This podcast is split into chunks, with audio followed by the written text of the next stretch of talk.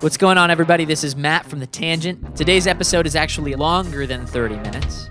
So if you are listening on the radio, you will hear the 30 minutes. However, you will have the opportunity to download it in full as a podcast later on. And I will remind you of that at the end of the episode. I hope you enjoy this week's episode of The Tangent. Welcome to The Tangent. I'm Father Sam Kachuba and joined today by Tony Vasinda. Now, I know Tony from the Catholic Beard Balm Company. And uh, Tony, I don't know, unless the Franciscan Friars of the Renewal are recording a podcast today, we have the best beards in the Catholic podcasting universe today. This is the best beard audio anybody can get uh, on on a yes. on a on a day to day basis. So yeah, no, exactly. uh, I'm very excited to be here. Uh, super excited to sit down and talk to you. Uh, yeah, thanks, thanks so me. much for for ju- jumping on. This is this is really fun. Um, well, let's let's start with the beard balm uh, because first of all, what is beard balm? Because for for some of our, our listeners who don't have the facial hair that we have, they they might not know what we're talking about. Sure. Um, so beard balm is essentially a leave-in conditioner for beard. So um, if you don't have a beard and you know what that is, great. You already you already get a good sense. But essentially, um, beard the, the hair on your face needs things just like the hair on your head does stay healthy and grow. Uh, and uh, and beard balms are basically a set of oils or butters or waxes that you can rub in. Uh, and that nourishes the hair, and more importantly, in all honesty, the skin underneath the hair uh, is a is a big part of what it does also too. But usually they are uh, fragranced or per- perfumed. Um, you know, we see references in the Old Testament to people pouring uh, oil over their the hair of their head or the hair on their face. Um, specifically in the Psalms, we see a, a connection between uh, the hair running down in, from your head, and, sorry, the oil running down from your hair into your beard is equivalent to uh, the joy that one experiences in brotherhood. Right? It's right. there's a level of care and concern and re- relief uh, that it brings in when you are able to uh, to care for yourself in that way, especially after itchy times if you're out in the out in the desert or wherever. But that's the same kind of relief uh, nourishment that we should expect from uh, brotherhood and from fraternity. Uh, but you know, we started we started making beard balm. We also then realized, you know, not everybody but has beards, but um, most people have lips and skin. So we expanded out into lip balms. Uh, we expanded out into lotion bars. Uh, we do beard oils. We do kind of practical pro- products also too now, like deodorant and other things like that, along with kind of little uh, small s sacramentals. Uh, our big goal is to help people live everyday holiness, just to get reminders of what it means to live your faith at these small moments during the day. Um, and so that's that's a lot of what went into the initial idea behind Catholic uh, Balm Co. And yeah. we're going to continue to grow at this point in time. We're all about creating these internal sacramental reminders and these spontaneous moments of evangelization within your daily life. Nice, I, I love it. Today, I've uh, I'm I'm using Tilma. Uh, it's this is one of my favorites. Um, I just love that that smell, and I think that if if I was to figure out the historically accurate way that Saint Juan Diego smelled, it's definitely Tilma.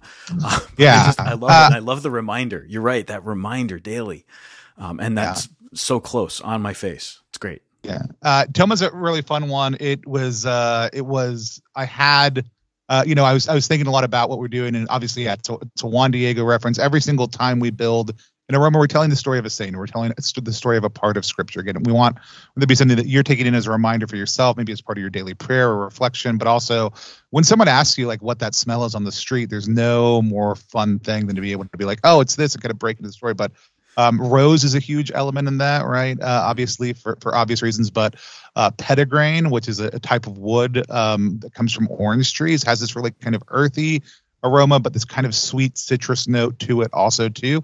Um, and we we always try to get oils that are from the region. Rose, it's a little bit harder because rose absolute's super expensive, so we can't can't have a million different types of it. But we'll we'll look around and we'll see if we can find like a petitgrain from uh, citrus trees that would be within that region of Mexico um, and see if we can get those in order to use it. So we really try to tie things as much as possible to the place and the space that it happened to to give sensory yeah. engagement to be able to have that full story.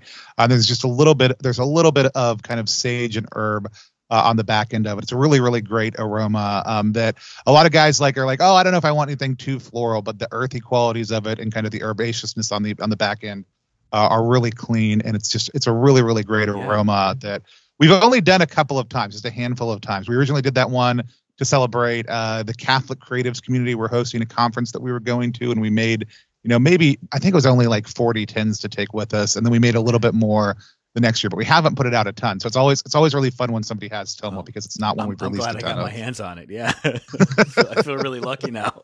That's fantastic. So how how do you make this stuff? I mean, uh, the, balm itself, it, it's each one has a slightly different consistency. I notice. Um, some yeah, it's all handmade. A little bit more so, grainy.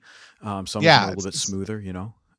Yeah, it's all handmade. It? It's all natural ingredients. Um, so there are inconsistencies. Like some people are like, "Oh, like something's wrong with this one." I'm like, "No, it's just it's part of the way it's made. We don't use a large manufacturing facility. Yeah. Everything I hand make. Um, if I don't hand make it, like one of our, you know, one of our team members do, and by team members, I usually mean my children. Uh, you know, uh, uh, they're all teenagers now, so they'll they'll pitch in and help out every once in a while. And they have for the life of the company. So sometimes you're like, oh, the sticker on this one was a little bit off center. I was like, well, yeah, my my four year old put it on, right? Who's now uh, you know 14 years old, and you know, like the the the uh, because of that process and because of the way that the seasons impact things and other things like that because uh, our balm room gets very hot. So there's a, a, screened window that's open a lot of time with a mm-hmm. fan pulling through.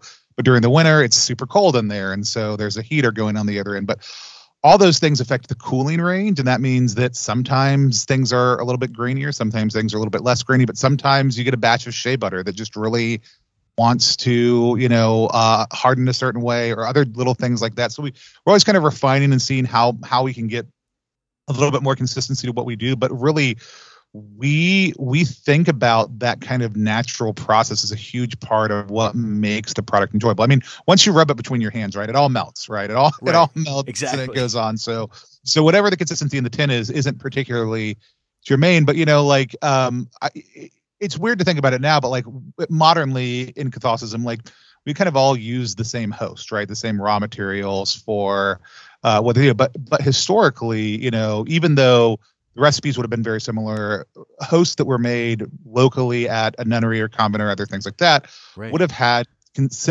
inconsistencies from batch to batch to batch.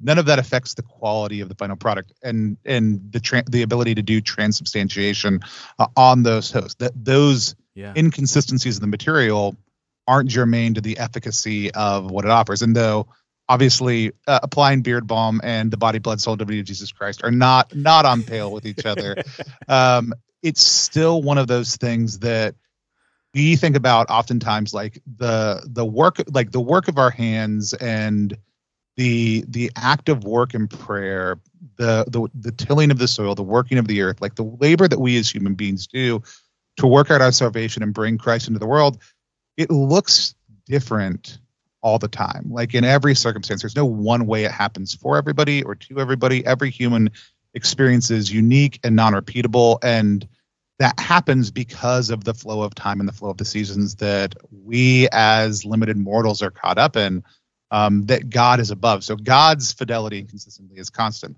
But every tin of Catholic beard balm, just like every single person, is going to be a little bit different um, in the way that it comes out. Even on one tray, like every once in a while, I'll sometimes see like the tray that was super close to the window while it was cooling, you know, maybe very smooth, where we'll see a little bit of rippling on the tr- tins that were far away. So it's it can be very very granular, but it's a very it's a very engaged natural process. No big machines, nothing else like that. It's it's um, it's a person, me, in a room that is about the size of a monk's cell, um, making uh, balms and oils uh, on, you know, in, in a traditional manner, um, you know, uh, week in, week out over the course of a year. I love it. So when you started Catholic Beard Balm, um, it was because you were already making your own balms anyway, right? You were already doing this on your own. Yeah, I had just kind of gotten into it, uh, like you know, maybe six months before. I'd started, you know, um, just messing around with big male beer bombs. We were in Seattle at that point in time. We've moved to Philly since then, um, okay. and DIY culture was here, huge there. Hipster cred was huge, and just kind of making my own my own uh, balms for me, you know, and I'd give them to friends every once in a while if if I was out traveling and happened to have some extra. Um, and then we we were doing a series on the sacraments at my parish, and I really wanted to get some non-consecrated chrism in order to engage the sensory realities of it. And like I was doing it for adults and for third through fifth graders, and then I would teach baptism classes uh, and confirmation classes also. So mm. a couple different ways to use it. But if I had gotten an ounce or two, that would have been more than sufficient for all of my needs for the year. Yeah, but, Chrism's strong. Yeah, whenever you buy uh, the the essence of chrism that you use to then make chrism, whether you consecrate it or not, right. um, you have to buy enough to make three gallons.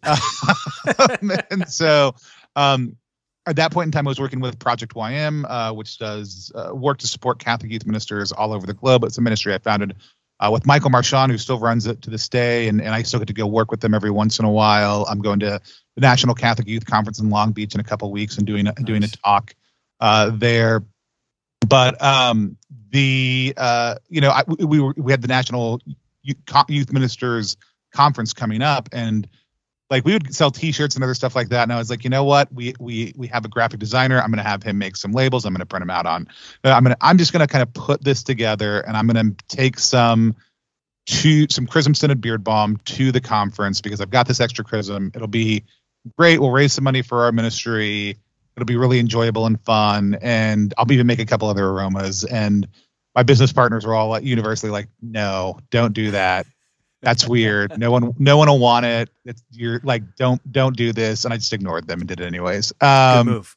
Yeah, and uh, we showed up and had it in the booth, and they were like, "This is so, we'll put it off to the side. It's fine." Like, and I just set up like a little, like I brought a, a couple combs and brushes with me, and like set up on one of a little bistro table.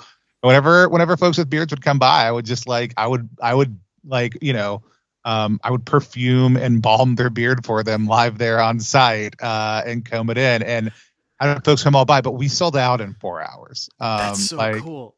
um, like I spent weeks making a hundred tins of this stuff, and we were gone in four hours. And so I came home, we bought more equipment, put it up on our website, kind of figured out, you know, like sell like 50 or, or, you know so dollars a week worth of it like five tens a week and then one father's day we just like put a sales funnel up pumped uh, you know a little bit of money into facebook ads back when it was the wild west of facebook ads and uh, things just went like buck wild. We had we had a five thousand dollar weekend leading up to Father's Day, and from that point on, things wow. just kept on growing and growing and growing. Um, until until these last couple of years, which to be honest is more about the state of the world than anything else.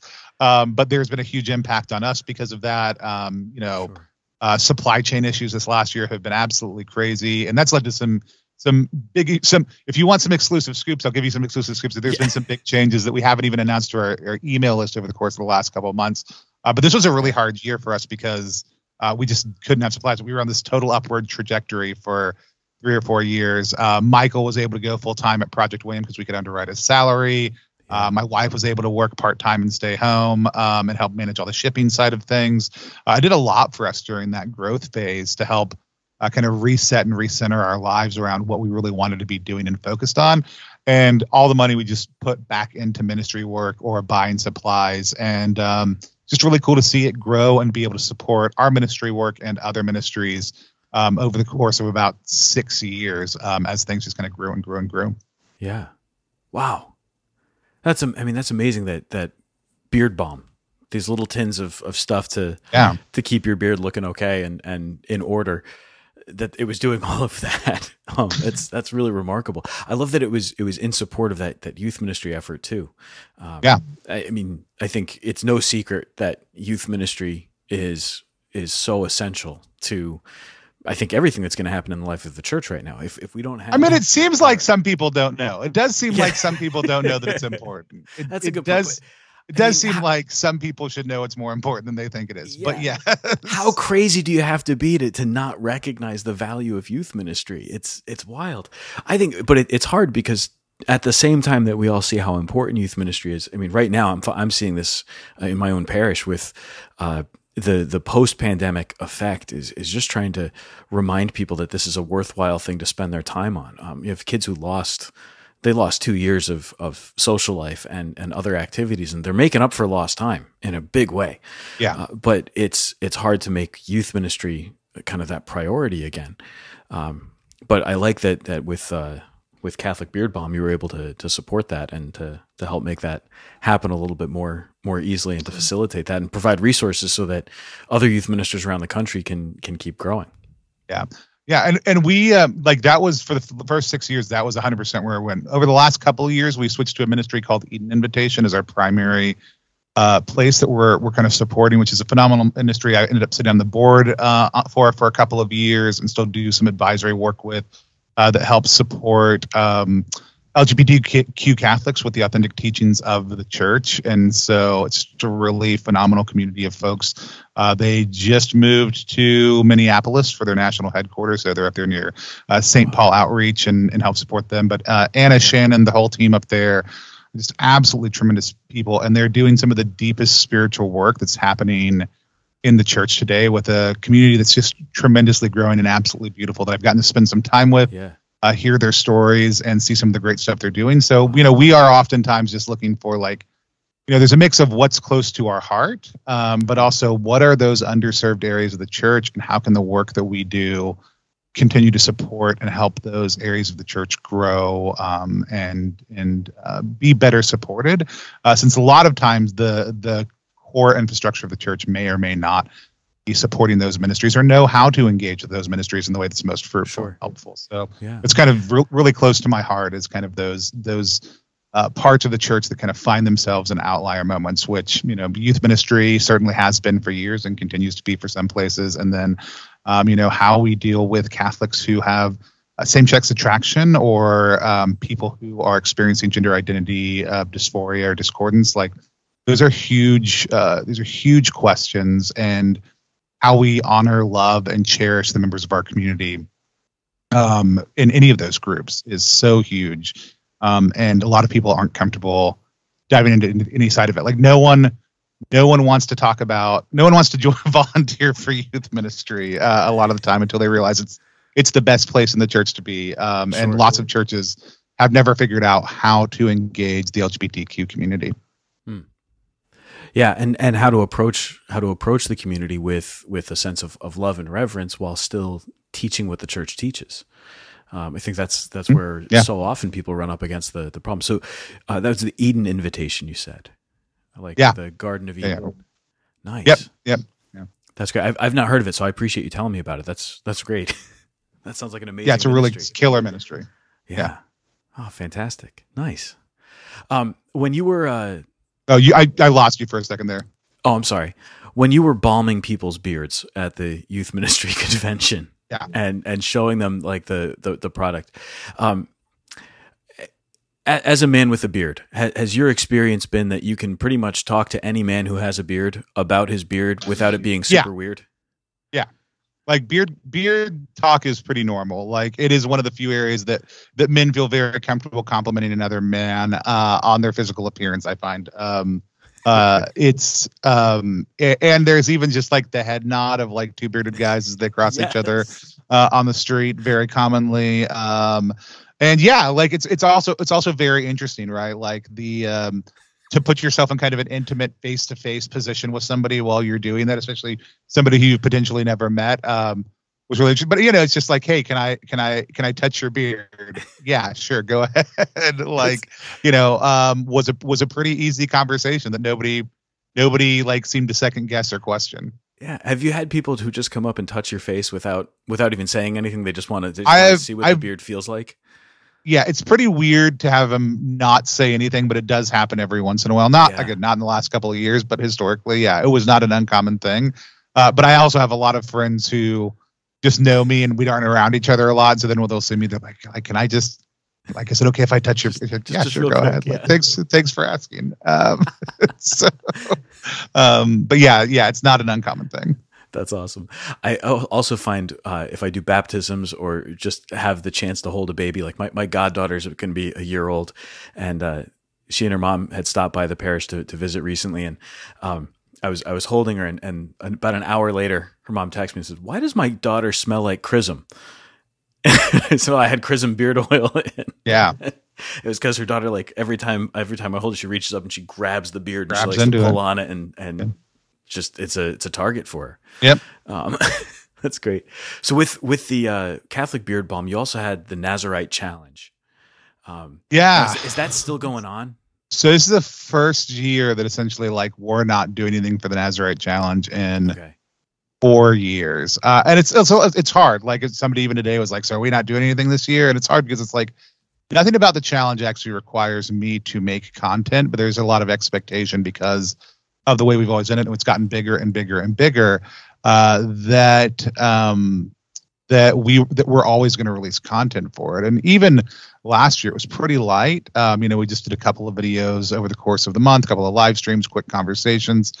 Um, but um, a, a big part of it is a couple different things, a couple really great things, right? And I think these are things for, uh, you know, it might be hard to see, for some people to be like, well, why would you get on and brag about things getting smaller? But for the last three or four years, we've seen less and less engagement um, as far as people signing up. But a lot of people are already in the in the Facebook group or they're already on the email, so they just they assume they're naturally just going to get information about it. And we really try to track pretty closely who who's engaging in things. I'm a big fan of like you invest your time where you see God doing the most fruitful work. And the first year of Nazarite Challenge was just absolutely crazy. Guys getting into this this Facebook group, which was kind of a last minute call to add on to the the email process, sharing vulnerably and intimately like who they were, like where they were at, what their struggles were. Was just absolutely tremendously mind blowing to see the vulnerability that a lot of these men were coming in and just trying to experience fraternity even online. Yeah, uh, with each other, some of the witness I, work the first time I saw anything about the Nazarite challenge, it struck me as like we're in this in this group. They're going to try to sanctify No Shave November. Right. let's let's take it to yeah. to a new level. So go ahead, don't shave, but we're going to remind you of it, it's not just right. about the fact that you can grow a beard. That's great. Right. This is also going to be bringing it into a biblical context and understanding what the Nazarites would have done. That the Nazarite yeah. would would not shave as as a sign, as a as a almost penance, almost a penance. Yeah, and we, and we, and we, and we had, not, having a beard not a penance at all. Yeah.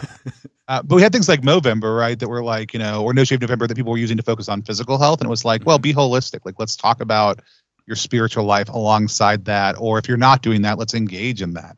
Uh, but yeah, this is the first year, um, and we're hoping it's just a one year pause uh, that we're not doing anything. A big part of it is like right now, um, I'm sure so Catholic Balm Co just got bought by another company, um, which I, I'm okay. still I'm still running it. Like nothing will change as far as most customers uh, know. But uh, supply chain was horrible this year. Like we ended up out of product a number of times and unable to restock for a number of reasons. Which is it's my livelihood now. So I ended up having to figure out how we were paying the bills a couple of different times on on given months. Um, but there's a lot of providence in the way that uh, when I told our shipping partner, um, uh, it's run by a, a, great a great guy, Cord Abel, um, who runs a Catholic men's group out in Harrisburg, also too, um, that we were thinking about uh, selling it. Uh, just because like I was going to potentially have to go find other work and love the ministry, but like was was wondering if somebody else could be a better steward of it at this point in time so that I could just and he was like he's been Cord's been trying to hire me for years to come work for him. So he basically was like what if I just bought it? Uh, and what if she just came working for me running it and doing some other stuff for the broader company also too. And so um, that that happened a couple of months ago. Uh, so I shifted over to being uh, a team member for them, and uh, you know I'm I'm uh, the director of business development, whatever that means. But a big part of that is running in-house brands, and so that means the two brands that they bought from me, um, Catholic Balm Co, and then we we have a, a tabletop gaming company also too. Um, are uh, are now part of the organization. We were able to use um, their infrastructure to help overcome some of the supply chain issues. So this month really is getting everything back on track. It's uh, it's getting uh, all the supplies in that we weren't able to get in this year because now we could order them overseas in big enough bulk to make sense of it, um, and get everything back to stock over the course of the next month is the goal. And so my Nazarite challenge, literally, practically, is I've got to get everything back up to up to par this year. But like. I'm still doing the prayers. Like I'm still doing the challenges. Um, you know, like I said, somebody in the group was like, "Are we not doing it this year?" It's like, "Yeah, do it."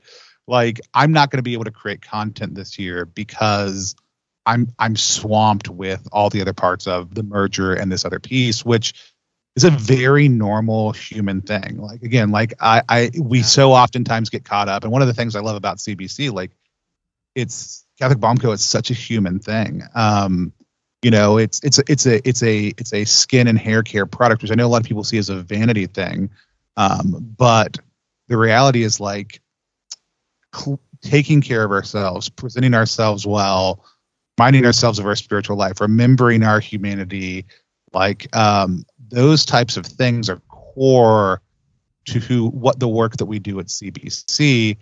And so just being in the very human moment of I literally have to just focus on getting these things back to where they need to be. And there is an intense focus on that because I, I, it's already happening. People are like, well, you're out of stock of this, you're out of stock of that. I wanted to get it for Christmas. I want it like all of which is wonderful, right? Um, and all of which is kind of the core of what we do.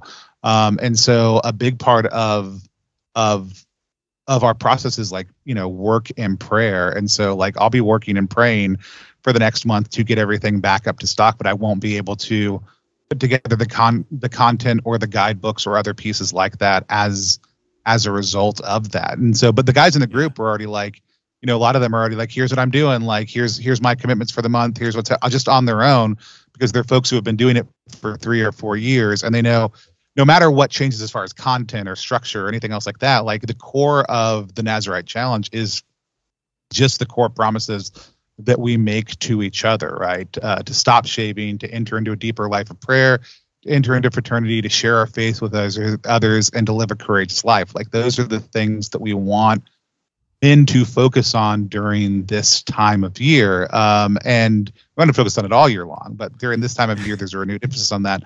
None of that requires to send out a weekly video or email to you. Now, that's all good stuff, but like we can just do it. But the other major reason I, I think we saw kind of a, a, decline in some of it was the rise of just a ton of really great men's ministry work that was happening. When we started Nazarite Challenge, uh, like Exodus 90 didn't exist, you know, like um, and and not to say like that we had any role in that, though I do know Nathan and the team over there, and they are they are users of you know uh, Catholic Catholic uh, Balm Co's products and really tremendous folks who we've loved working with. Um, and uh, and so you know like we are really happy when people are like looking at hey like how am i growing as a man? How am i growing in my faith life? And there have been so many more opportunities for that now. In a way that for decades in the church there really were not a lot of consistent ways for men to grow in their faith and holiness. And um, as much as there's all the tensions around like you know like uh, people feeling like well men have such power in the church yeah but like if you've ever worked in a parish office like they are they they are dominated by women. Uh, I'm the I'm the only one in my parish office. I'm the only right. man there. Like my and so, and guy and me. Yeah. You know? And it and it's not an attempt to pit the genders against each other, but it, it is the fact that like you know even as somebody who who was working at a parish for years and ran men's ministry, it was always like you know well like where's the women's ministry? I was like I was like tell me when y'all would like to meet and give me a point person and I will give you a budget and all the things you need to be able to do the exact kind of stuff that we do for men's men's nights and men's ministry for women. But a lot of times it was like, well, like all the people who coordinate all the other things are so busy already. And I'm like, I get that.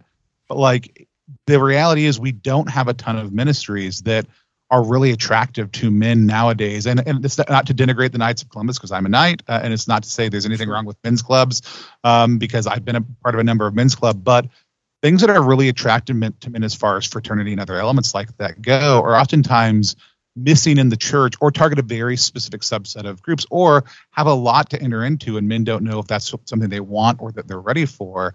Um, you know, Nazarite Challenge is a great, easy entry point. Exodus 90 is a great easy entry, entry point. Uh, things like uh, Christ Renews His Parish retreats, uh, men's Bible studies. These are great entry points that actually have a strong spiritual focus, and we're starting to see a little bit of a renewal of that um, in parish life over the course of the last few years. Um, and so it's it's kind of figuring out that that new normal, that resolved tension. And so, yeah. um, like as much as we're kind of taking a year to kind of step back and say, you know, this year we can't. Uh, my hope is that we're going to be back next year stronger than ever, doing yeah. even more because we've also um, moved into this larger company that gives us the freedom to support and grow things in a totally different way than we were able to before. And so, like God's fidelity and purpose, and a lot of that is good. It's it's. It, I was always somebody who in parish ministry, um, when I when I worked in churches because I did for 20 years. Um, the people would say, "Oh, we've we've got to do this because we've program. You know this. We've got to do this program because we've always done it." Or uh, like, I'm really we, glad you're talking about that because no, no, because as as you were describing like the Nazarite challenge, kind of taking a break and going on pause because it's been going for a while, but right now your particular moment in life doesn't allow you to make new content doesn't allow you to Yeah. really engage with it too much but it's something that can happen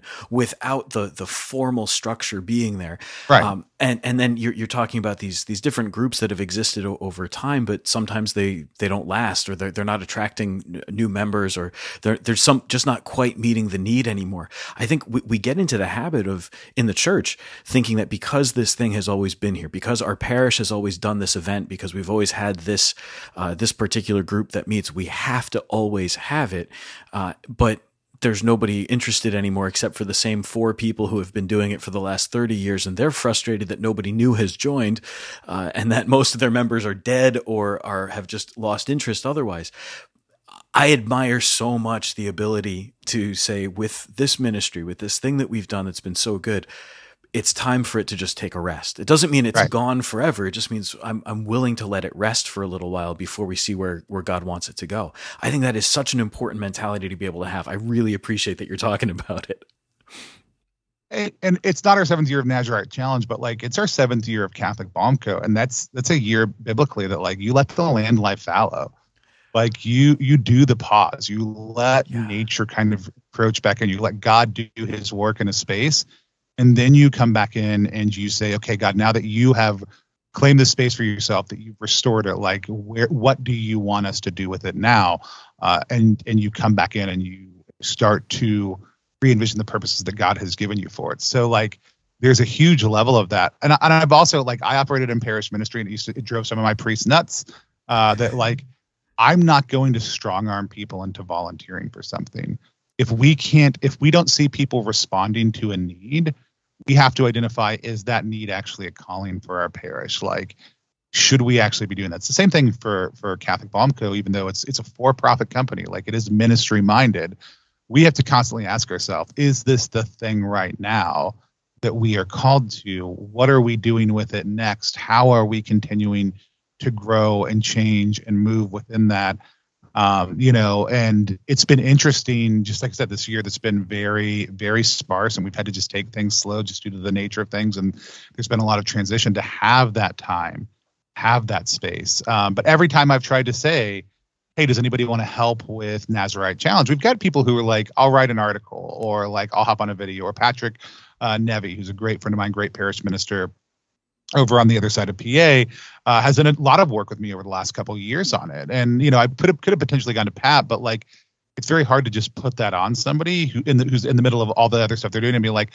I need you to do this because I can't. Or, you know, um, do we just choose to say, hey, if this isn't a good fit or good time right now, it's fine to take a year off, you know. Um, and, and if people are upset, that means one of two things. One, like, hey, we may have been doing good work. Two, like, are you do you as an individual who is upset that this isn't happening? Do you have a call to help with this in a more intensive way? Um, if so, let's talk about how we empower you into that. Um, or are you just engaging this in a weird consumeristic model, at which that's not healthy, and we need to have a conversation about what this thing has become, and maybe that means we need to cut it off because maybe it's become something that you just do because it makes you feel like you've done the holy thing without actually doing the work you need to be transformative. I know on Yeah. week five of of Nazarite Challenge, uh, when we do the fifth the fifth element, which is to to courageously share your faith.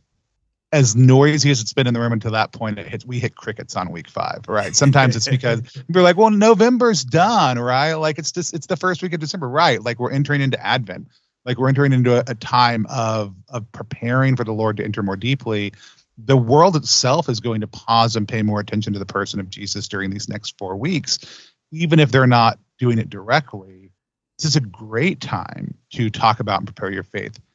But Yeah. but when we ask for stories of it, just like we ask for stories of the other things, it's tremendously quieter because we are still as as a Catholic culture are not living out that aspect of our faith well. And so for me, looking at some of those things, like if the end if the end goal is for us to help people live their spirituality more every day in this very authentic way, in this way that lets them evangelize and share and have natural conversations about who Jesus is and who Christ is in their life and how they've been transformed by the graces of his church, then we need to make sure that's actually happening. And I know that culturally we struggle with it as Catholics, but you know, we we aren't seeing and haven't been seeing that part ever really take hold. We get stories here or there, and there's they're all like every story we get to win. Like I, you know, it's not a big deal, but like that's always the part where the men of the church have struggled.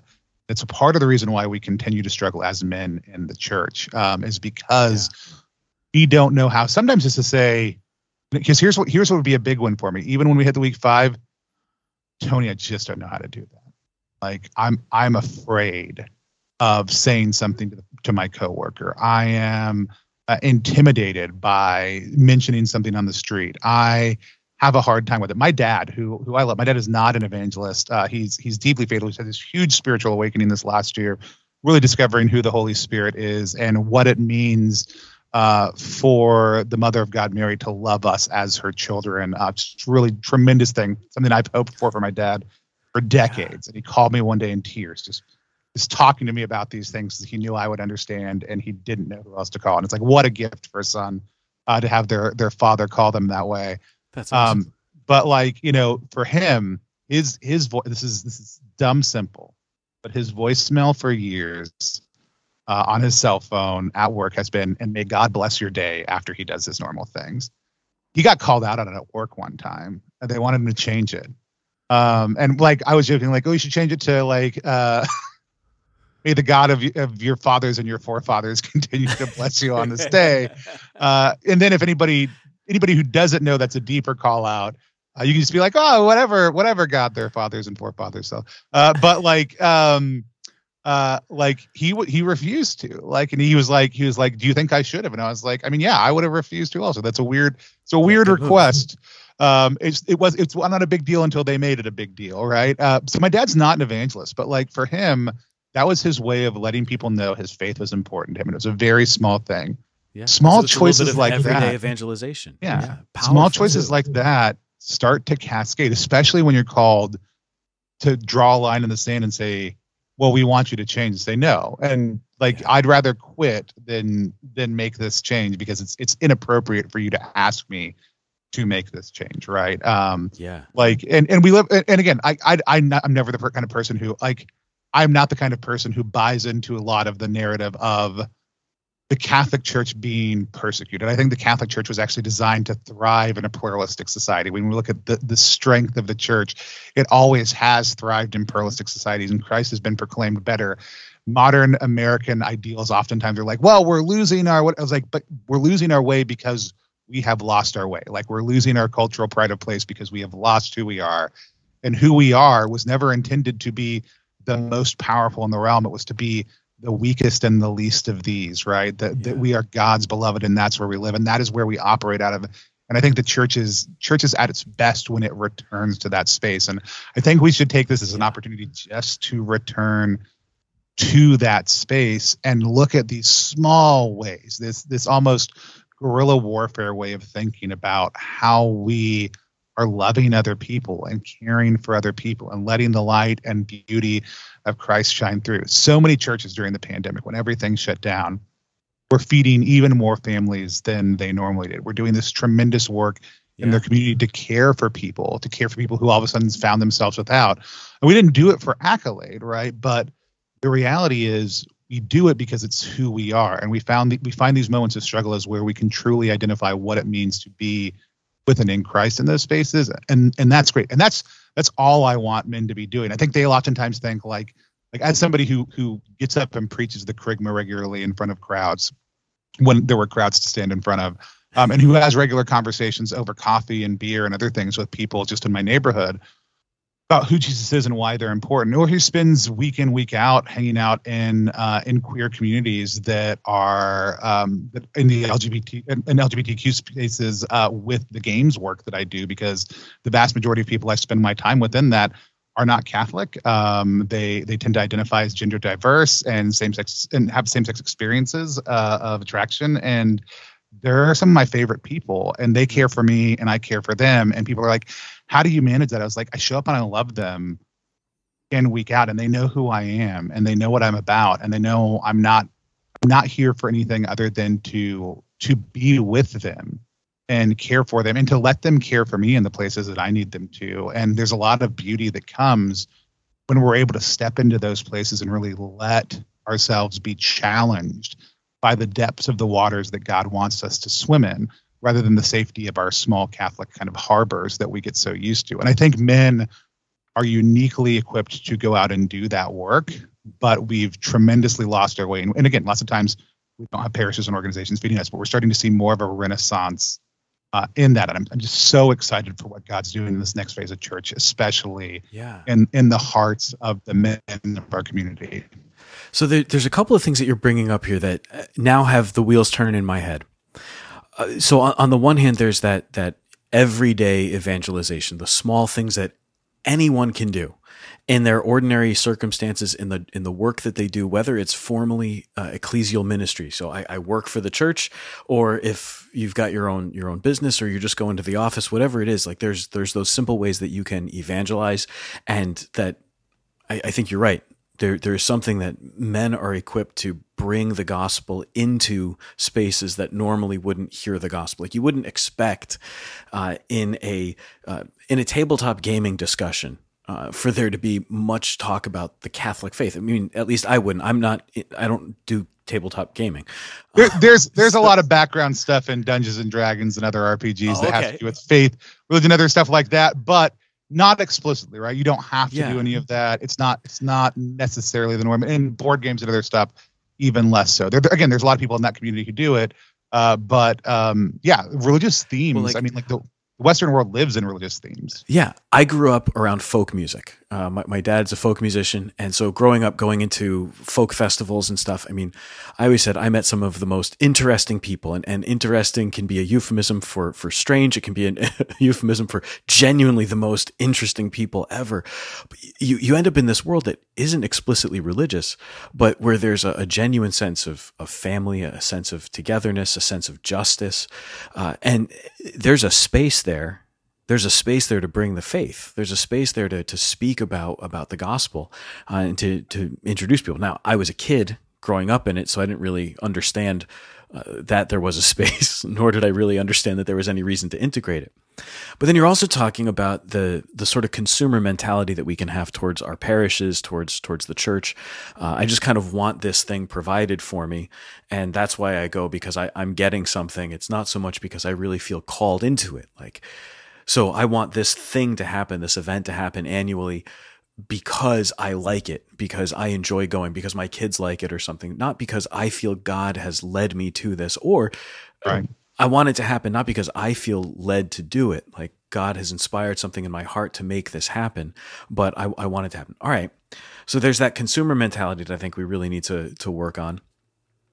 How do we bring these, these things together? On the one hand, that consumer mentality that uh, kind of gives us a, a free pass if the church writ large isn't doing the thing that I want them to do, uh, and I don't feel a particular call to do it, I can just kind of give myself the excuse to walk away and not do anything.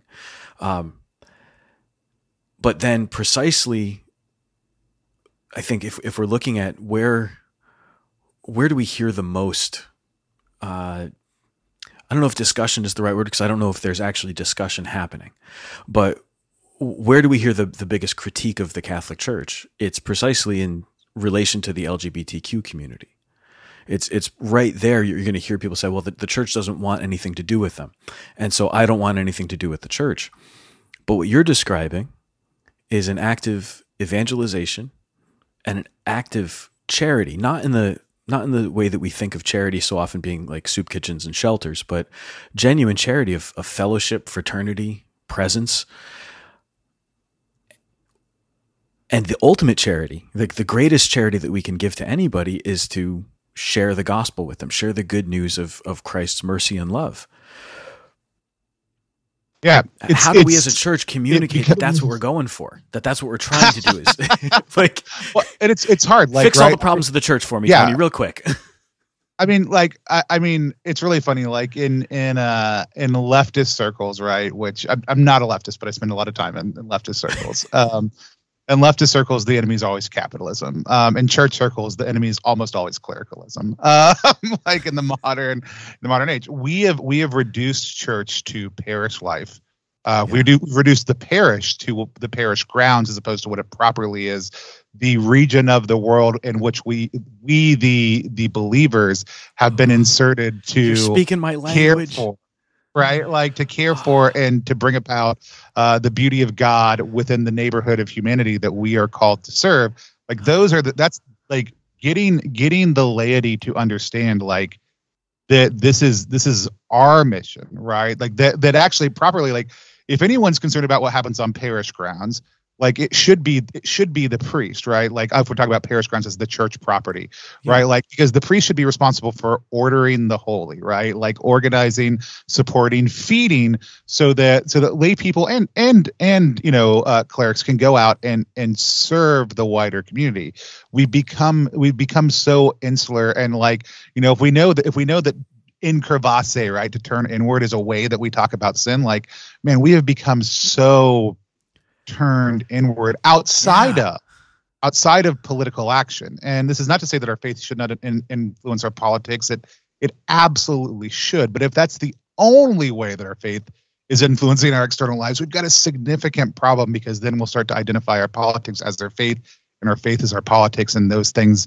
overlap but are not perfectly synonymous with one another.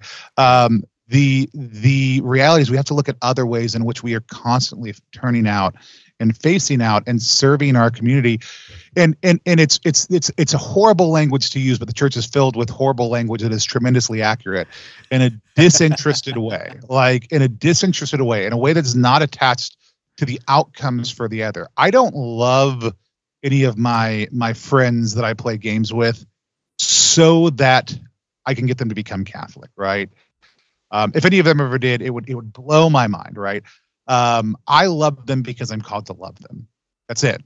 What whatever God does with that, He does with it. And and mm-hmm. and if it's just them knowing that there is somebody who's Catholic who cares about them, who desires what is best for them, who loves them, who will support them, who will see them, who will create this this space of trust then if, if that is what what god wants to do with that and if that's all god wants to do with that then i need to be as an individual satisfied that that is what god wants to do with it i need to do the things that god has put on my heart to and with my community of, of care and concern and not be attached to specific outcomes within that and i mean we watch we watch this with parents and children we watch this with with uh, parishioners and each other. We watch this with with siblings, right? Like learning to step back and say, like, my job is to love you, knowing that love is transformative, right? Like knowing that love changes people, And not that it changes you in a way that necessarily I am conceiving that it will, but that God has in mind to help you grow into the fullest and most perfect version of yourself. Like we have to be able to step into those spaces. Um, and as as an institution, we've got so bad at it. We want to come in with an intellectual or moral proposition as the primary that's disincarnate from the the whole reality of who the person of Jesus is, which is I know that by being with you, I know that by loving you, it will change you. And I know that I will suffer for that love, right? Like I will suffer yeah. Um, for that love and and in a way that I don't desire you to suffer, I will suffer for that love in ways that maybe the suffering might be more proper to you i will take it on myself like i will sacrifice and and here's the deal if you never change i will still have sacrificed for you. I will still have loved you. The change is not change of the other is not the demand. The the transformation of my own heart and the act of loving somebody is what the gospel demands. And and we really struggle with this all of this because we've become so institutional. We've become so turned inward. And because we don't have good processes for helping people discover what is the unique calling that God has placed upon your heart? What is the unique, non repeatable ways that He has gifted you to serve others, to love others, to care for the community, to grow the church? Because it's not about it's not about increasing membership, right? Like, and, and we know, matter of factly, like that's an outcome that happens when the gospel is proclaimed, when people are living on fire in the way that God desires to. We know that that congregations will swell and all these other things. And if they're not, guess what? We're not doing it. Like, but that's not the focus. The focus is to live passionately the unique gifts. But parishes are not oftentimes set up like I, so I I spent years and and I'm just on again on hiatus right now from like I'm on hiatus from a lot of things um, working with the Catherine of Siena Institute which does the Called and Gifted program which really helps people identify and learn how to discern what are your unique gifts for building up the kingdom. Uh, I, I, get to mm-hmm. sit with people and do interviews with them, and I'll get back to it in the new year. But we're on a on about an eight month break right now. Um, uh, sitting with them and helping them discern what their gifts and their charisms are, and people will be like, "Well, just tell me like what you think mine is." Like that's not how this works at all. Like I mean, like, but it's so much I, easier if my, you just tell my me. gifts it's are so pretty good at actually helping. Right. my gifts are pretty good at actually helping me quickly discern what I think they are but like if I put that on you, then you're going to start operating in that mindset, and I could just be wrong because I don't know your internal lived experience. And so it's much better if I can actually help you to understand what is the discernment process, right? Like, how do you know? And it's it's not it's it's ostensibly not that complicated, but it does take work and it does take time to start to discern this. And and I, I will oftentimes talk about discernment as one of the most essential and least utilized skills within the church because because like many things we've reduced discernment to the thing that priests do or more properly that seminarians do as they're becoming priests or we might extend it to when you're preparing to get married right. um, are you discerning if this is like we, we will talk about it in the you know the orders the the sacraments for the common good but we don't sure. we don't talk about it as a daily activity we don't yeah. teach it to adults or children which children can learn how to do this um, and and we really suffer because we limit it to these very specific aspects of the life of faith as opposed to saying like most of what we should be doing is just regular discernment every single day and prayer with god yeah. and if we did that things would be a lot better yeah there's a proper place for for discernment uh, obviously vocational discernment needs its right. needs its own special focus and then there is that that everyday discernment and it doesn't need to be uh, radicalized, I guess, to to be like I have to discern absolutely every single thing that I do. Which what what do I do? Do I take the fork out first or the knife? Right. Uh, like it doesn't need to be quite steak that, or fish tonight, right? Yeah. Like which one are we doing? And it's, so it's pretty easy to discern those things without really entering into any time of, of particular prayer. But to discern, yeah, spiritual gifts, personal gifts, uh, to discern the way in which I'm gonna I'm gonna be part of my of my parish and the way that I'm going to do something. Because I think you're right. We so easily get to uh, sort of the professional class within the church. Um, I I always be I think because I'm a priest, I tend to push back a little bit on clericalism being di- solely directed at priests. I think clericalism has become a thing oh, that, that's uh, actually uh, present in the office.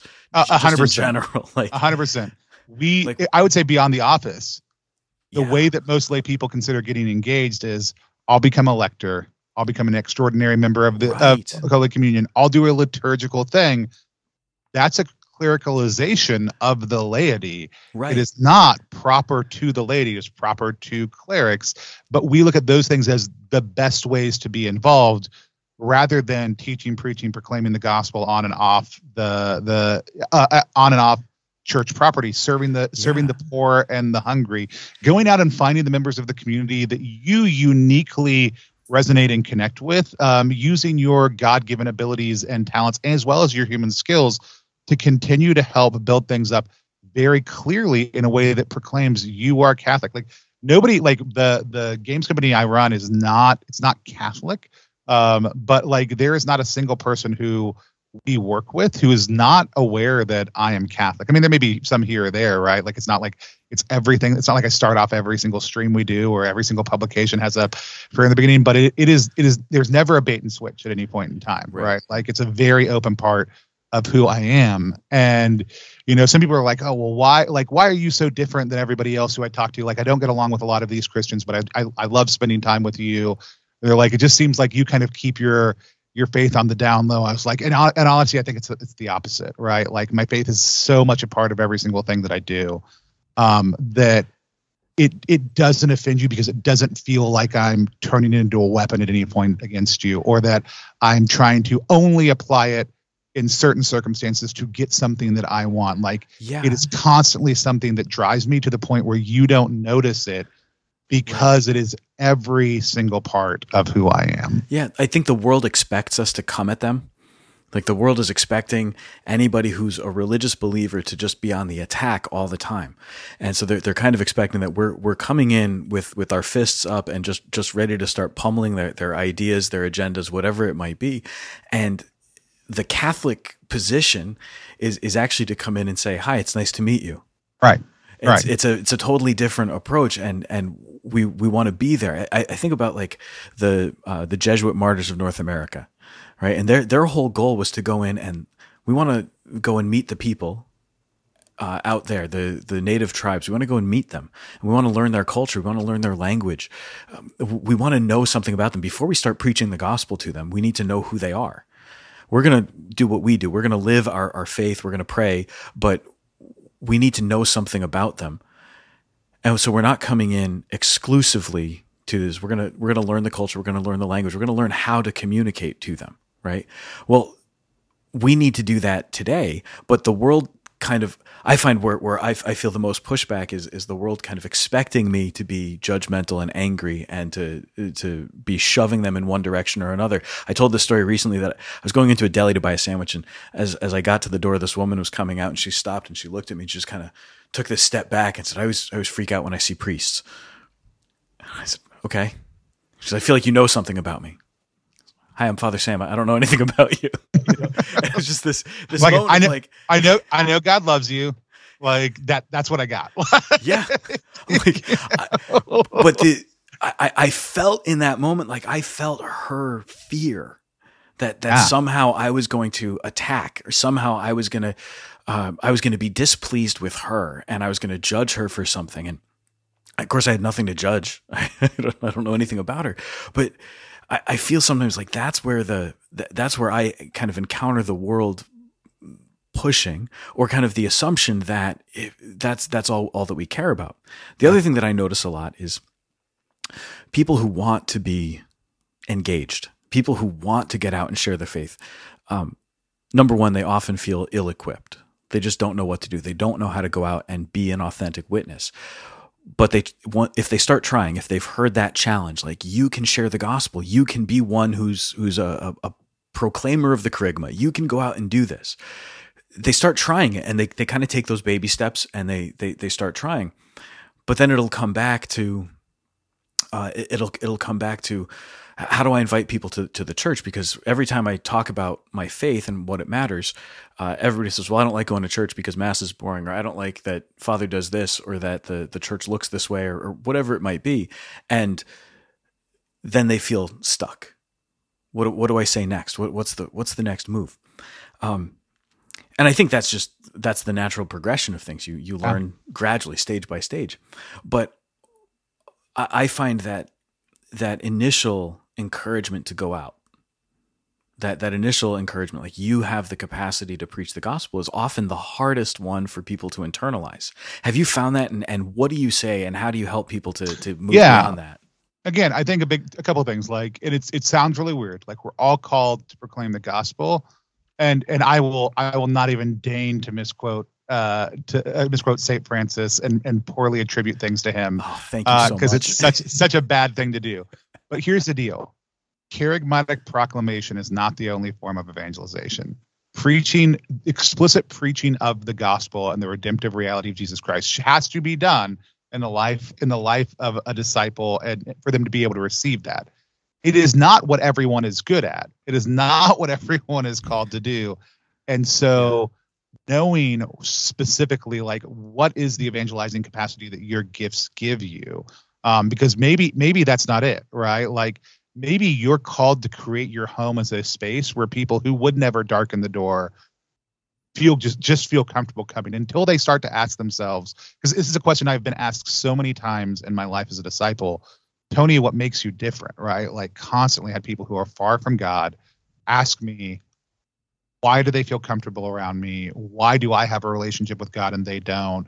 Why um why i operate the way i do why i why i give up things i do why i sacrifice like all like why why are you different is the way that has been articulated over and over and over again to me mm-hmm. um and here's the thing i'm i'm i am uh, a mediocre pro- proclaimer of the kerygma at best like i know i know it very well but like it's not actually like i am not uh, my charisms are not direct evangelization. Um, my my charisms have to do with the practical realities of how we engage with a life in Christ and being able to sit down with somebody one on one and walk through the beauty and the terror and the the wonder and the awe and everything that they might be experiencing about who God is and what it might mean if the God that we believe in is the God of the universe, um, and help them process that in a way that is accessible. People who who have trauma, who need release, who are seeking to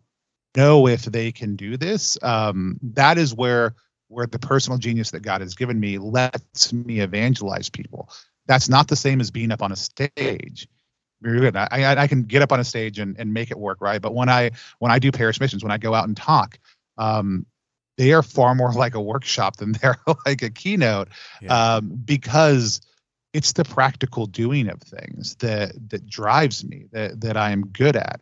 It's the processing through things with people, leading them and helping them track through what might God be doing in your life right now and helping them discern that on their own, um, helping them suspend their disbelief and and open up to the possibility of God's existence in very practical ways. Those are all the types of things that I do in addition to just praying with and for people tends to be a very powerful ingress. And when I ask people typically who are not people of faith if they would be comfortable if I prayed for them or with them over what they're suffering through, I I think I've been told no twice, and I very rarely am talking to other Catholics. I pray with other Catholics all all the time, also too. Sure but because people will say like i mean one of my favorite people brian gavados who um, i used to do run a podcast where i would talk to people who were catholics and not catholics about about their experiences of faith and how it impacts their lives. But brian was a militant atheist uh, maybe not militant may not be wrong a strong atheist uh, friends with penn and a number of other people in the strong atheist community. Um, and when I asked him at the end of their interview, like, can I, could I pray with you? Brian's like, well, what do you, when you say prayer, what do you mean? Right. And I was like, well, when I say prayer, what I mean is, um, I believe that there's a God of the universe who desires what is good and what is true and what is beautiful in your life. Uh, and I would like for us to stop um, and ask him to offer you more of what is good and true and beautiful in your life. And his response was, what red-bellied American capitalist wouldn't want that? you know, like um, he's like whether or not he believes in it the type of prayer I was offering him was something that he could easily accept because all I was saying is, Brian, I I want what is good for you, and I want to name that I want what is good for you, right? Um, and so, and and a lot of times in that conversation, what do you mean by prayer? Oftentimes will come up as a part of it, but I don't go and try to just preach the gospel. I try to operate in the specific genius of the way I do. And and there are people out there who are organizers and administrators who are actually really good at organizing things and aligning things. And if they can realize that part of that is them t- tapping into the fact that God has created an ordered universe and that they are helping people experience that order in what they do, that can fundamentally shift the way that they are able to help people understand the good of who God is and the good of how his church desires them to flourish. There are people out there who do direct works of mercy who people ask that question, why are you here? And just saying, because I know God loves you, you don't have to do a big formal kerygma. Like when that right. question is asked, being able to respond directly with that is sufficient. Um, there are all kinds of different gifts and charisms that we have, and learning what they are and knowing that every single one of them has both an evangelizing and a healing capacity to them. Yeah, leads us up to stop thinking about how do I get that person to church, right? And instead lets us focus on doing the thing that God has put us here to do and doing it well so that person starts to experience authentic trust, not trust as a mechanism for let's get you to church, right? And then that'll lead to curiosity. That curiosity will make them start to ask those questions. And at that point, they will start to draw themselves closer to the church guided by the Holy Spirit. Uh, you know, so if we even just can get from that trust phase to that curiosity phase, we see a tremendous shift but it's never mediated by me saying you should be more curious about this. It's mediated by me doing what god has made me to do and letting them start to wonder what is different about this person. Yeah they become curious on that interpersonal level. They, they see something in you and you become the incarnation for them. Right. Right? The incarnation happened but you become that that incarnate reality that they can actually meet they can see they can talk to. Um, when the faith i think becomes that integrated when it's when it's just integrated into every aspect of, of who we are, it's so natural, and it does become so much easier to to share. Um, but that's also knowing knowing your giftedness, knowing what God has done for you and what God wants to do through you. Um, but ultimately, that comes down to knowing your your truest identity. And Right. it's weird because once you know your identity, you actually know the identity of everybody else you meet. Right. because our identity, the fundamental identity, is beloved son, beloved daughter. Yeah. That's that's the identity that each of us carries, loved by God from eternity, and for the purpose of making it there to eternity. Right? Yeah. When we have that that sense of who we are and, and we're able to allow that to be integrated into everything, then it's easy to talk. It's easy to uh, to do it. But I think each in our own way, when we realize that you're right, it doesn't have to be that I get up on stage and I give a talk. Uh, It doesn't Right. have to be that I'm the one in front of uh, everybody teaching the class or doing the deep theology. Uh, although, obviously, there's a, there's a place for that. Right. There, there are people who are called, and we need that. we need people to say yes to that. Yeah. But that's not that's not the only way to be the evangelist. And here's the thing: as parishes, as church communities, we need to better be better about identifying that. Period. Helping inform people in that period. Also identifying that ministerial realities and formal parish ministries are not the same thing. How we're plugging Catholics into every aspect of our wider community should be an intentional choice for the church. Every parish is going to have organizational charisms that it's very dedicated to outside of the liturgy and the formation of uh, the old and the young, right, and the the sacramental realities, uh, the acts of mercy within our our communities, the specifics of that have to be to a certain degree discerned organizationally. We will have the normal affects of everything a parish does, but we will have organizational realities that we do also. But everything else, like we rush so quickly to formalize things into ministries that are just like but what if this is just supposed to be these four or five people that we have just set loose on our community to do whatever they want? In all honesty, without the church getting in the way. Yeah. Like I used to have to tell people all the time who would want to come in and start different ministries, like, I I love you, I love this for you. Let's talk about how we support you, but let's identify that wanting to be a formal ministry of the church comes with a lot of responsibilities that you just may not want to do. Like it may be far more effective for you to just go out and do this stuff. And that's not because the church is bad, but because there are limits to what you can do formally and ecclesially as a church worker or formal ministry in the world today. Um, and and lots of times the ministry people want to do is going to want to exceed that. That's fine. It's not a competition. We we as we as parish as church should see that as a win, even if it's not part of the formal ecclesial structure. And that's when I say clericalism. That's a part of it, right? Like it is the the sense of if Father hasn't signed off on it, and if we don't have our names on a wall in a hallway and a corkboard that no one's going to pay attention to, like we're not a formal ministry and we're not important. Do you have Um, any idea how little I want to have to sign off on everything? I am I am so So much. If you have an idea and you want to run with it, I we have something here uh, at the parish. A, a woman came to me recently. She wanted to just start something, getting people together to cook and to to form community over food. And I said, "Go for it." She says, "Can I use the hall?" Said, "Yes, as long as it's available, you can use it." I'm happy to come and get fed because I like the food, Right. but I- I don't feel like I need to be I don't need to be the one signing off on on the content or the menu or, or anything else. I'm just happy that that they want to do it. I would love it. I would love it if more people just wanted to go out and and share the faith without needing or feeling like my approval was was necessary. So here's here's my question then on that. And I know that you don't know my parish reality, so it's an unfair question. But I'm going to go ahead. You're, you're uh, on my podcast, so I get to ask the unfair questions. Yeah. Um, is that need for pastor approval?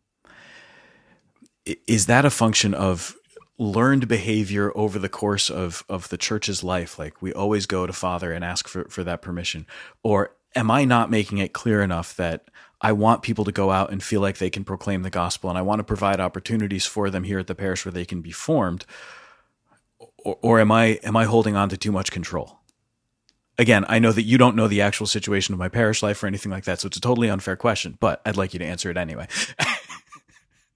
Yeah, I mean, the answer is probably both, right? Yeah. Like, uh, certainly there's there's years of institutional realities that reinforce that. Um, there are there are some of the failings of the church that reinforce that, right? Like, um, and I mean that in the sense of uh, practiced human behaviors that are that live in the institution, not the church, uh, as a as its mystical entity properly. Like that, the difference between those two things, I think, is pretty is pretty well known, at least for us too, but for anyone listening. Um, we have poor learned behaviors in the church, and so yeah, the need to go to to, to go to dad and get dad to say this is okay before you go do the thing is how we as parents um, spiritual or in reality make it clear to our children that we what we want them to check in with us on and what we don't is one of the hardest things that that you learn over the course of however long you are a parent right? Um right. i i don't like for my children they constantly check in with me on stuff. I'm like i don't know why you're asking this question and constantly don't stuff i'm like you absolutely should have been asking me that question right um but like what I want my children to always know they they can come to me for, right? Um, yeah. is is to yeah. is to is to be this looks different depending on on the the type of father you are, right? Um, is like do you need to be do you need to are you struggling and you need encouragement, right? Are you hungry? Do you need to be fed? Are you hurt? Do you need healing? Are you um are you has something gone wrong in our relationship and you need to be forgiven? Like those are times I always want my kids to know that they can come to me. Um, you know, are you in danger? Do you need me to protect you? I always want my kids to come to me. Um, anything else? kind of like go nuts like go go nuts and go be for me young people right learning because i have four teenagers um the uh like go nuts and, and learn it's no no we're here for you right and i'm not perfect about that uh, but then also knowing how do I how do I help set them up for success in all the other areas of life. That's that's the challenging part, right? Um, and so for me, like I'm constantly talking to my kids about right now because because they're all teenagers and the younger older ones and they all want to work or do school or do you know all kinds of different stuff. Um, our conversation is constantly um, how do we help you prepare in this phase of life for what you're called to in the next phase of life, right? Um, how do we help you at this moment prepare for what is next? Um, ideally, as the parent, you just kind of want to be one step ahead. And for us, like, you know, as somebody who worked in parish, like I was director of evangelization for the last five years I worked in a parish. I worked with my pastor to master plan homilies and teaching series to orient the entire church towards here's where we want you to go. And the amount of clarity that that brought into everything we did once we got to that point once we were leveraged towards yeah. we as a as a staff as a parish council um, as as leadership in the parish we actively pray and discern about where we feel like god is calling our community. And then everything we do is leveraged towards how do we help you go there? Uh, it just it freed up so much energy. It created so much clarity. Um, and i thought i think i think the important thing to understand is like um, i as a father am not a father alone right? Like i have a i have a mother uh, my wife who works who works alongside me to raise our children, but we also have other siblings who are involved in the process who are able to help provide good input for younger siblings on how to do that. And I think the, the vocations are different for a reason, but they're grouped together for strong reasons also too. Like right. understanding as a good father that a big part of that is saying who are the other people in this community who you are rallying around who are all helping say where is the place we desire people to go? And how are we consistently pointing and preparing them to go to that place i think is the number one thing because they'll start checking in less because things are clear because they know what's expected of them because they have a vision for where they want to go and they're going to just start going there to the point where you're not like you're going to be like whoa whoa hold on. Do i need to do i need to start slowing this down sometimes right? And that's that's the sweet spot right? When you're able as a as a as a parish leadership team and i'm not you know i'm not a priest but like getting to watch it. When you're when you're watching your community start to pick up on your shepherding in a way where you're like oh man, now I got to pull on the reins sometimes because they're just like going, and that, and like that's not even a bad thing. Like it's not a bad thing to say, oh, like slow down a little bit. We're not quite there yet. Like if you if you want to do that, you can, but like let's let's get you know before we start doing going big with it, let's get everybody else there. Yeah, um, like those are those are the best moments, sometimes. right? Yeah, yeah, and well, and we don't ever get to do that as a church because we're we're trying to do the opposite right now, manage shrinkage yeah. a lot of the time. Um, yeah, and so it's yeah, it's it, it's such it can be such a challenge, but I think and I'm and let me be very clear. People will say like, "How do you get so much done? How do you do all these things?" Da, da, da, that I uh, when I when I you know when I with all the different things I've done over the years, and I was like, "Oh, here's here's real easy answer. I could have been a better father." So let me not pretend like I am an expert in what it means to be a father because it is so easy to let your job or ministry work or other things overtake the good of your own family. It's a, it's a yeah. very real part of things. It doesn't mean I was a bad father. This means I can easily identify when people are like, I don't know how you get so much done. I was like, I can tell you exactly how. Um, you know, and it was a constant call out to me to be in check about those things. And so um, so let me not present myself as as excellent at all these things, just aware that yeah. they are good and that they are beautiful when they happen and when everything's firing properly. That's awesome. That's that's fantastic because I, yeah, I, I think that you you've captured parish life so well. Just the the challenge of, of parish life and trying to do it well, trying to uh, to provide things, but we so easily just get caught up in in the on campus things, the the stuff that we're going to do in house, and sometimes we try to do more in house than is really necessary. Um, and so we end up putting a lot of energy, I think, into that stuff, but we we don't really prepare people for the the going out, and then we wonder why we don't have more people coming in. Right. Uh, yeah. I think some yeah. of my, my, my most productive days as a, as a pastor have actually been days that I, I wasn't in the office, but had a series of errands that I had to run. So I was in town and like going from this store to this office. Like I had to drop something off to a parishioner who worked downtown, and there was a store downtown that I was going to buy something from also. So I just in in the walking from from the two places, running into like five or six parishioners who were also running errands at the same time. Like such a productive day. um, and then getting in line for for lunch because there's a another uh, not a parishioner, but a, a, very devout Catholic who I know who owns a restaurant who said, come, come get a sandwich. So I, I, walked in to get a sandwich and this guy walked in and said, are you a Catholic priest? I said, yeah. And started asking me questions about the faith, like right there in line for a sandwich. And it was, it was great.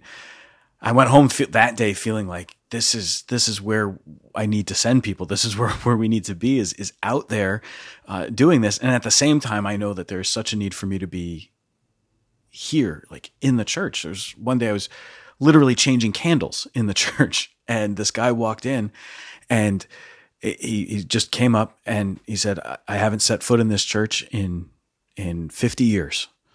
And I said, well, it's nice to meet you. I'm, I'm Father Sam. Welcome back. And he proceeded to tell me this story of being a victim of sexual abuse and just all these, these brutal things that had happened to him. And he's gone past the church many times and that day worked up the courage to walk in. And you want to talk about just uh, one of those moments where God was putting me precisely where He needed me to be for that man, not not for myself, but but for that man. And I mean, I've carried him in my heart for a long time since then because I think back to, yeah, in that moment I was able to simply be a priest who was able to pray with him and and receive his his trauma and his his sadness.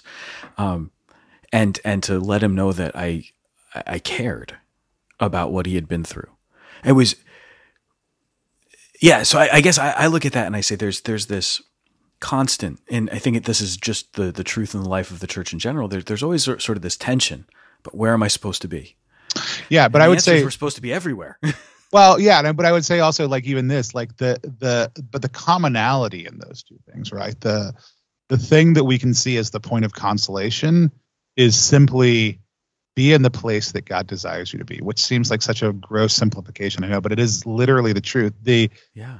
tension exists, right? But the if tension is becoming anxiety, we can identify like this is not God. If God if if, if the tension becomes should I be doing this or should I be doing this, that, that's a that's a false tension. That's an anxiety, right? Like the the the true tension is like God, you have me in the middle of this yeah. thread and you're going to pull me where you want me to go this is this is the tension i'm on i'm not being pulled between two things i'm being guided exactly where you want me to go and i should discern you know maybe not on a day-to-day basis but potentially like when you wake up in the morning right by the virtue of your your schedule in your calendar am i being present to the fact that god has put me in this place today and am i being receptive to the divine appointments that he has created for me whether i am on site at the parish, whether I am out in the community, um, am I open to those divine appointments? Yeah, because I'll have I'll have life changing conversations by the point with the people person who just showed up to mass this day or who's out in the park outside the church, you know, after we're coming out of mass, just as readily as I will in the in the game store where I'm playing a game with somebody who was like, you know, what does everybody do? And I mentioned kind of a little bit about my job, and he's like, I've always had a bunch of questions for Catholics, and then we have this great long conversation over beer and board games, right? Like those two things are are equally holy, and a big part of it's like me responding to this guidance of God for that day where He desires me to be, and there is a tension to that, but again, it's not an either or; it's something that holds me in the middle of it. And again, if I'm experiencing an anxiety of I have to choose between those two things don't. We have to listen on any given day on where those divine appointments are going to come up and be open and receptive when they do. Because there's a lot of people who they could have been in that, they could have been out with those and seen those parishioners and been like, oh, I'm too busy. I got to go. I got to get to the next thing. Right. Or when that, that person walks in, have been like, oh, the church isn't really open right now. like, I mean, like these are things that will happen on a regular basis with with people uh, who who live in church world. You're so focused on the next thing Right. that you can't stop and receive the divine appointment that God has for you. And I think, you know, for you, you, you and listening to those two stories, like for me, it just sounds like you were exactly where God wanted you to be in all of those situations. And that should be the consolation we take from this. Absolutely. And and that was what I what I realized was that in in those moments that's that's where God needed me on, on those days and in those times. Um and I guess it, that's kind of the maybe that's the motivation for the examination of conscience, right? So Yeah. what am I doing sitting at my desk uh, in in the office? Uh, and am I am I actively seeking those divine appointments? And I, I think that that's something not just for me as a priest, but I think I think anybody anybody who's who's trying to live the Catholic faith can ask that question. Am I looking for those opportunities where I can I can go out? Not so much. Uh, maybe looking for the opportunities the wrong way, but am I am I listening for the for the inspiration, right? Because if I'm looking for the opportunity, much like when we go looking for signs from God, we're going to find signs wherever we wherever we look. Yeah. Like, am I am I open to that prompting that hey, right now this conversation needs to happen, or this is a this is a worthwhile thing to enter into, um, to to be present, to be able to to share, and to maybe just by that encounter, the door cracks open a little bit in their heart. Just by that that one moment where where you talked to that person, you you you encountered that person. You're sitting playing board games with them, or uh, or playing uh, the the RPG, and they know that they can ask you the question, and in that in that simple knowledge that they can ask the question, the door cracks open. They haven't walked through yet, and they might not want to walk through for a long time, but the door is open, and before it wasn't. Right. And that's huge progress, right? That's huge progress in evangelization. That's huge progress in, in the life of faith. and and also like i'm i'm not a fan of um like i'm just planting seeds as an excuse for never bearing fruit uh but taking taking solace in the fact that what you do creates a an opportunity for other people who come after you is an important part of the deposit of faith also like we know that patience and long suffering and the eternal scope through which God views humanity is an important part of how he brings about the salvation of all his people. Um, like we have to be open to that. Now, again, it's not a reason to be like, well, I'm just planting seeds. Have I ever seen any fruit come? No. Well, that's the case. Like fertilize the land, like check your seeds, like you know, look at look at your irrigation practices. Let's let's see if you're never seeing fruit, what the what the problem may be Right. but also knowing like there is a there is a long view to all of these things and like i even think about you like that you that interaction with that woman at the door at the deli right like um you just saying like her her being open enough to say i'm always always nervous when i see priests and you just Yeah. saying like hi i'm father sam like that is a beat as a moment you received that you didn't you didn't say well you don't have to be afraid right which can which can feel like a, a pushback you just said here is who I am and let me be present to you as a person in a way that you can receive without expectation and then moved on. And the next time this person sees a priest, they'll go, well, like that Father Sam guy seemed all right, right? like he's, he's still maybe- very scary, maybe- but at least he was okay. maybe I, yeah, maybe I don't have to be as worried. Um, Yeah. you know, and so there, like I said, there's there's all these small little things. There's all these these these little pieces. And again, it's when I when I ta- when I do gifts discernment and charism discernment with people, to us they seem so mundane. When we're even when we're operating in the beautiful things that God does in our life, lots of times we don't notice them because they seem normal to us until we start to learn that practice of discernment where we stop and we're mindful of is that normal Mm. for me or for others? Like what god what might god have been doing in that? Um you know what how what was my experience during that time? Was i experiencing joy a peace a sense of god's presence? Um was, was the response something beyond what i would have humanly expected to happen in that moment? Like those are the things that start to show us over the long haul like where and how is god operating and and what we're doing but they're still made up of the mundane and normal seeming like seemingly human like seemingly solely human moments of our life. Um but th- we start to see them cascade into more and more and the more open we become to them the more god is able to operate through them. And so um that disposition and that willingness to do the thing and that openness to the like you said that listening um, is a huge part of them becoming a more and more regular thing Yeah. Ah, wow. All right, Tony, I, I really appreciate the time that you've given here. Um, I have one last question for you. It's quick. Yeah. Um, what would you say to priests to say, Father, this is what we as a church need from you, and this is what we can. This is where where we who are part of the church want to want to help and want to see the church grow. um maybe twofold. I'll give i'll give a practical piece of professional advice and then give something a little broader. Yeah. uh, one if you aren't discipling your staff then no one is.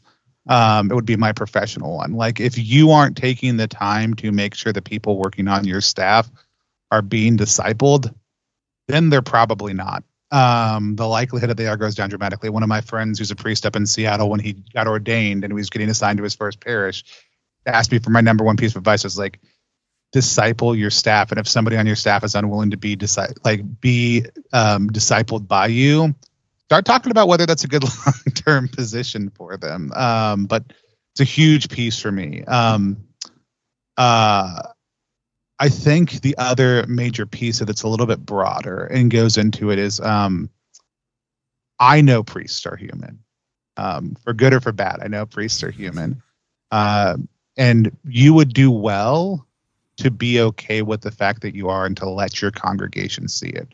Um, and I say this not in the sense of, um, you know, I think most priests receive extensive training on what is appropriate to share with parishioners and what is not. But I know, I, I don't know a priest who doesn't feel somewhat isolated. Um, even priests who live in community um, tend to feel somewhat isolated. Um, and I, at least I, as a as a parishioner, as a fellow Catholic, I have zero desire for that for that for you, and I think it's slowly, in some ways, destroying our priesthood. Um, and so, in whatever ways you can, and whatever ways you feel comfortable with, your humor, your joys, your delights, your vacations, your meals, the good and the bad of all the normal and mundane circumstances of your life, they deserve to be seen by your parishioners. Privacy matters, right? We get that boundary set, set Sure, healthy yeah. boundaries. But being human in front of your congregation is so important to your own health and for them understanding that clericalism is not about getting up on the altar. Um, you are a cleric and they are laity, and we are all humans together in this big, vast wash that God is using Yeah. to redeem the entirety of the world. And your humanity is a place that God desires to operate. That's that's probably it, I think. Does that make sense? it, it makes a ton of sense. it makes a ton of sense, and I think you, you're touching on some areas where uh, I think, especially in terms of our humanity, priests often are. There's there's a fear if if people know that I'm I'm human. Uh, I think it's the same fear that you'd have for in, in any other walk of life. I don't think it's unique to priests, but there's always that fear that they people won't like me if they know what I am as a human being, if they know my Yeah. humanity. Um, there's the fear of of crossing boundaries and and is it is it okay for me to share certain things? And and of course we have to have boundaries are good. There there there there's a reason that we have them. But yeah, to be able to share that humanity, um, because the faith is incarnational. I Yeah. think it, it it ties back to the fact that Christ became one of us. He took on our humanity, and if he took on our humanity, it's because he wants us to live fully the gift of our humanity in him. But the only way we're going to live fully the gift of our humanity is if we if we're not afraid of our own humanity. Yeah. Warts Yeah. and all, weaknesses and all. Hundred And so percent, to yeah. be able to to be able to show people that it's it's okay to be human. It's okay to struggle sometimes and it and it's okay to to like doing things that aren't just praying the rosary and changing candles on the altar, right? Like it's important for people to to know that about their about their priests. Um and I'll, I'll tell you what, you have really challenged me with that idea of discipling staff. Uh, if there's if there's anything that I think I'm I'm not good at as a priest, it's being a manager. Um, it's Yeah. being a, a guide to, to staff. I think that's the the area that I struggle in the most. Uh, it's the area that I feel least equipped and least comfortable, um, and it's probably my. I, I think it's my biggest weak, weakness. Um, and so to just to hear that though, it's it's the truth. you're you're speaking the truth to my life. And again, I know that you don't know my parish situation at all, and I'm really grateful that you said it because you spoke directly to me. If, if not just to priests in general, like God was using you to speak directly to me in that, and I'm I'm really grateful for it because it's it's the truth, and I need to hear it. So I, I really appreciate that. Thank you. Yeah, no problem. Yeah. Awesome. Well, listen, let's wrap it up there. Uh, Tony Vasinda, Catholic Beard Balm. Uh, what's the what's the the game company? Uh, the game company is plus one exp. Yeah, if you go to if you go to catholicbalm.co, uh, go check it out. I'll I'll set up a discount code tangent so you can go uh, get some over a Yes. ten percent discount. Um, and so uh, I'll go set that up later today. Uh, we're low on the stock coolest right thing that's ever happened to me. We're we're low on stock right now, but we'll we'll we'll have things back in stock at the end of the month in time for Christmas also. So Tangent will get you ten percent off. Um, and then um, Catholic uh, Catholic Balm then plus one exp. Um, it's a uh, what we say it's a weird little brand that multi-classes in tabletop game design, beard, and skincare alchemy in the Bardic College of Content Creation. So we make these small, short, thirty to sixty page role playing games are typically very rules light. Um, they all almost all have a different focus. Um, so if you're like, I don't like fantasy or I've never tried a role playing game, there's a lot of great ones to get into. Uh, we also make a lot of content um, that uh, online. So a lot of the games that we make, you can go on and watch how to play or learn how to play on a short video. So if you're if you just want to get into it, want to check it out, uh, it's a it's a great thing to do. I'll make it I'll make a tangent discount code over there also too. Um, the um, uh, but just just so everybody knows, like that is a secular space. And like I said, I'm very clear there about the fact that I'm Catholic, but uh, we have a lot of LGBTQ members of our team. So if that's going to be hard for you, uh, then you know consider whether it's going to be a comfortable place for you to operate also too. Uh, but it is a place where God has called me and put me in, and I, I could not imagine being happier uh, than in the middle of that community also too. So um, come check it out if that sounds good to you, um, or pass if it doesn't. Awesome. Tony, thank you so much. Thanks everybody for listening. This is The Tangent. I'm Father Sam Kachuba with my guest, Tony Vasinda. God bless you.